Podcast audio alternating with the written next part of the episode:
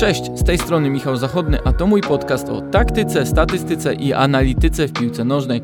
Możecie znaleźć go na Spotify, Google i YouTube. Zapraszam Was też do Viaplay, gdzie analizują i komentują mecze Bundesligi oraz europejskich pucharów. Zanim oficjalnie zacznę drugi sezon podcastu do tablicy, to może powiem krótko, jakie mam plany na ten okres. Może już wiecie, że latem zmieniłem miejsce pracy i teraz działam w Viaplay, która transmituje Bundesligę oraz europejskie puchary. Nie zmieni się oczywiście tematyka podcastu. Będę spoglądał na różne ligi, trenerów i zawodników, ale też nie ukrywam, że będę korzystał z okazji takich, które daje mi nowa praca i podróżując do Niemiec, ale i po Europie, postaram się jak najwięcej przekazywać Wam wrażeń z tego, co zobaczyłem na stadionie, bo sami wiecie, że ta perspektywa do analizy jest zdecydowanie najlepsza. Także dlatego nowy sezon zacznę od wrażeń z pierwszej wyprawy do Monachium, gdzie komentowałem wraz z Piotkiem Domagałą mecz Bayernu z Kolonią. W zasadzie ten mecz potwierdził wszystkie moje oczekiwania, jakie miałem co do Bundesligi, bo było to bardzo dynamiczne spotkanie z różnymi systemami zastosowanymi przez trenerów, gdzie pressing i fazy przejściowe odegrały ogromną rolę. E, zanim jednak przejdę do tematu głównego tego odcinka, czyli Bayernu wedle Juliana Nagelsmana, to chwila o Kolonii. Naprawdę jest to zespół, który zrobił na mnie ogromne wrażenie na początku tego sezonu. Jeśli szukacie drużyny, która nie jest jakościowo wybitna, e, ale za to jest nieustępliwa w pressingu, wybiegana, i świetna w atakach skrzydłami, to warto spoglądać na spotkania ekipy Stefana Baumgarta, zwłaszcza, że grają w systemie, który jest coraz bardziej popularny w topowych ligach, czyli z dwójką napastników i diamentowym ustawieniem drugiej linii. Na pewno sam system jest tematem, do którego wrócę w najbliższych tygodniach. Poprzedni odcinek, który nagrywałem o Julianie Nagelsmanie, przedstawiał jego filozofię trenerską, sposób zarządzania zespołem, ale też kończył się pytaniem o jego przyszłość. Odpowiedź przyszła po kilku tygodniach. A teraz, patrząc na już pierwsze tygodnie pracy w Bayernie, interesujemy się tym, ile i co mógł wdrożyć w tak bardzo krótkim czasie. Kwestia od czasu pojawia się niemal ciągle, bo nawet gdy miałem okazję być w Monachium jeszcze przed startem sezonu, to rozmawiając z Tomasem Millerem, raczej wyczułem ostrożność w jego podejściu do jakichkolwiek nowinek taktycznych. To zrozumiałe, patrząc na to, jak zaburzone było to lato Bayernu w przygotowaniach, jak późno wracali poszczególni zawodnicy i którzy byli dostępni na mecze sparingowe, ale po trzech spotkaniach, które Bayern już rozegrał z Borusiami w München-Gladbach oraz w Dortmundzie, a także z Kolonią u siebie, są pewne aspekty, które warto zaprezentować. Przede wszystkim Nagelsmann jest trenerem, który bardzo szybko potrafi reagować w trakcie spotkań na to, jak gra przeciwnik. Jednak wydaje się, że w porównaniu do Hansiego Flicka będzie to działo się jeszcze częściej przed spotkaniami. Zacznę więc może od tego, jak nowy trener Bayernu reagował, dostosowując się do planów Marco Rose przed Superpucharem oraz w ostatnim starciu z Kolonią. Te dwa mecze są istotne, ponieważ są skrajnymi wyzwaniami dla Bayernu.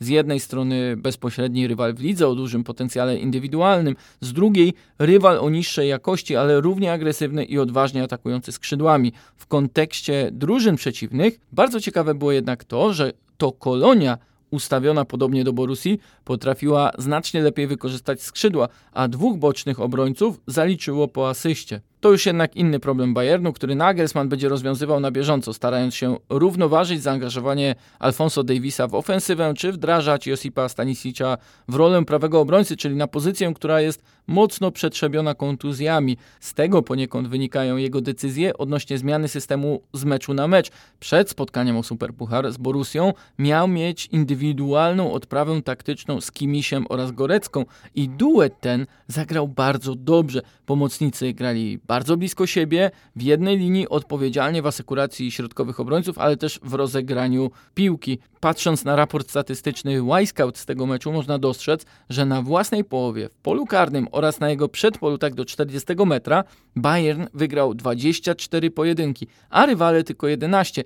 Po drugiej stronie boiska już takiej różnicy nie było, bo Monachijczycy zaliczyli 20 wygranych starć, a Dortmundczycy 24.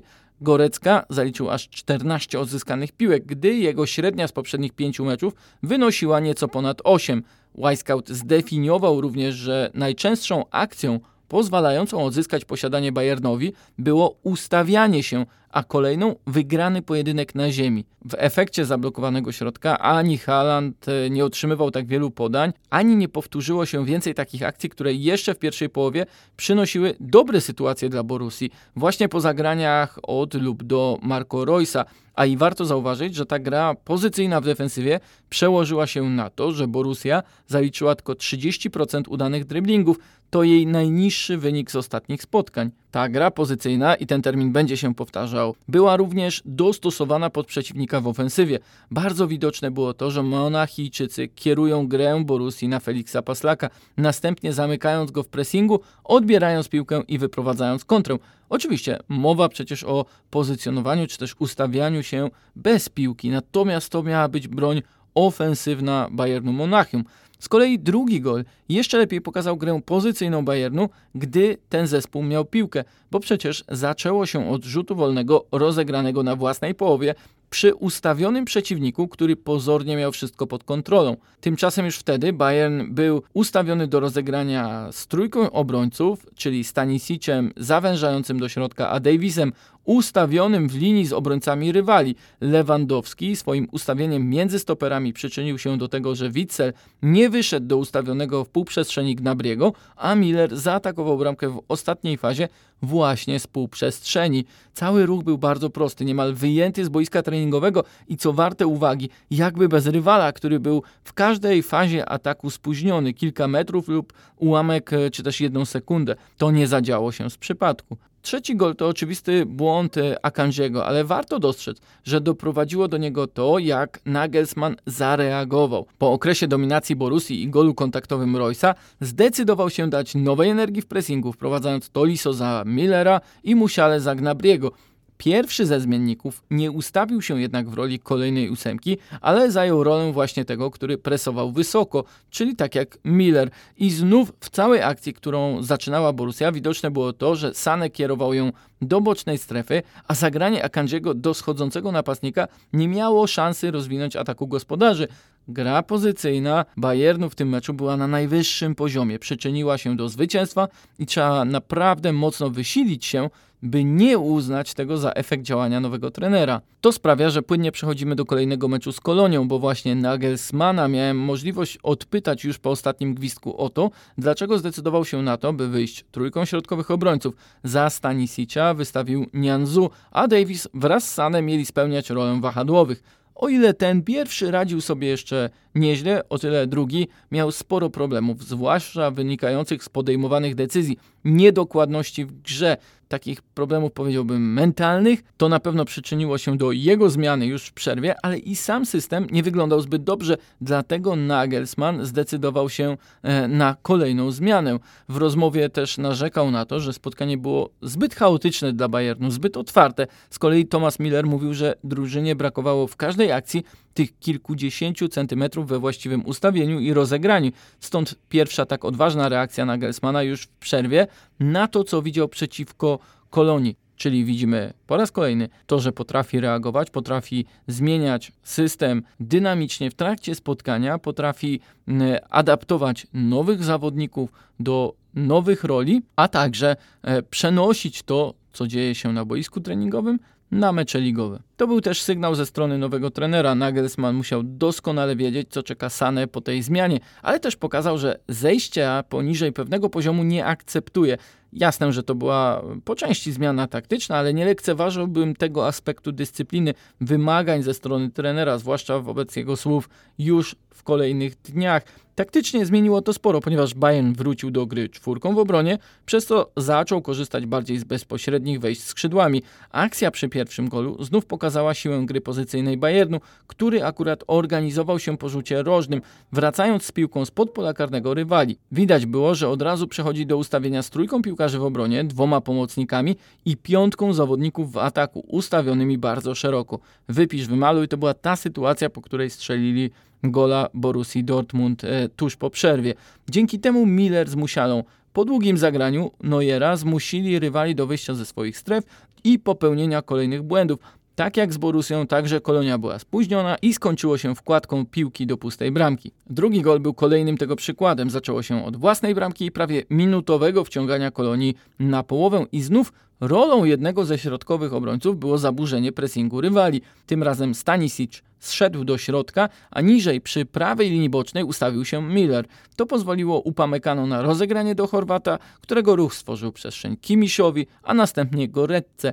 Dwa prostopadłe podania, a później Lewandowski ustawieniem w półprzestrzeni wyciąga środkowego obrońcę, wygrywa pojedynek i uruchamia na skrzydle właśnie Millera, gdy z drugiej strony wbiega trzech piłkarzy Bayernu idealny przykład tej gry pozycyjnej, która jest wdrażana przez Nagelsmana i już przynosi efekty bramkowe. Oczywiście po tym golu gra Bayernu znów się rozluźniła, a wściekły Nagelsmann pokazywał, by formacje grały bliżej siebie, a w pressingu, żeby środkowi pomocnicy byli bardziej agresywni.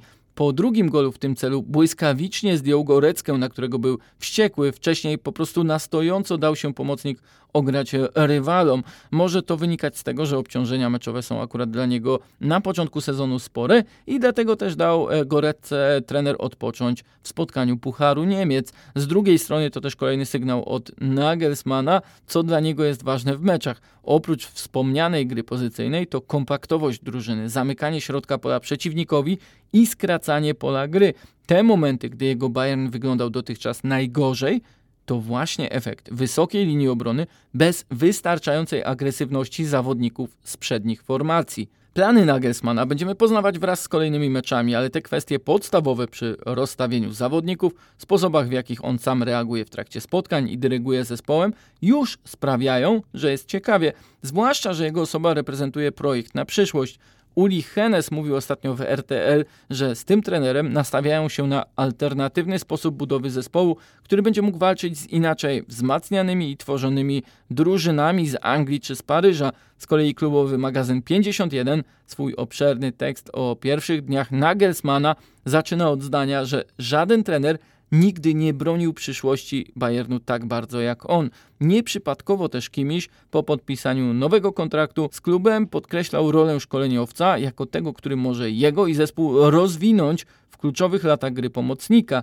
Patrząc na to, ilu jest młodych piłkarzy w kadrze Bayernu, musi to prowadzić do wniosku, że stawia się na długofalowość działania Nagelsmana, choć to oczywiście nie sprawia, że nie możemy już po tych trzech meczach ocenić, co 34-latek zdołał zmienić. I na razie jest tak, jak z opowiedzianego przez niego marzenia na życie po byciu trenerem, czyli zostanie stolarzem, osobą, która projektuje, buduje i pomaga innym. W Bayernie na razie wszystko się zgadza.